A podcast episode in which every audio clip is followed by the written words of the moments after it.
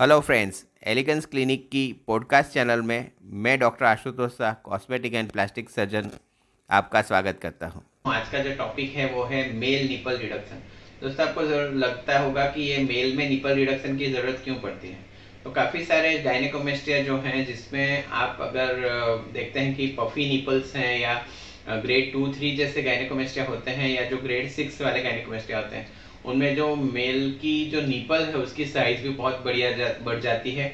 इसके अलावा अरियोला साइज़ भी बहुत बड़ी हो जाती है। लाइपोसक्शन करके जब स्किन कॉन्ट्रैक्शन होता है तो आपकी एरियोला का साइज़ तो अपने आप ही काफ़ी सारा कम हो सकता है, लेकिन निपल का साइज़ कम नहीं होता है।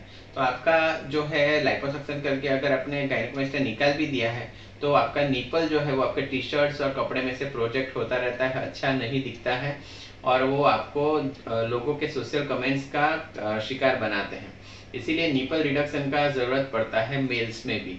मेल्स की जो निपल रिडक्शन की प्रोसीजर है, बहुत ही सिंपल है लोकल एनेस्थेसिया में भी हो सकती है।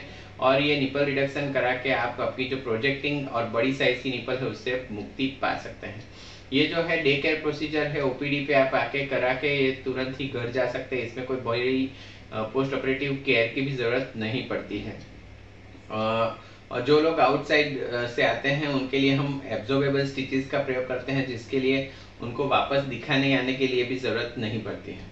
अगर आपको ये पॉडकास्ट अच्छा लगा तो आप इसे लाइक करें और फॉलो करें और हमें कांटेक्ट करने के लिए nine eight seven nine five four six eight zero five ये नंबर पे आप कॉल कर सकते हैं।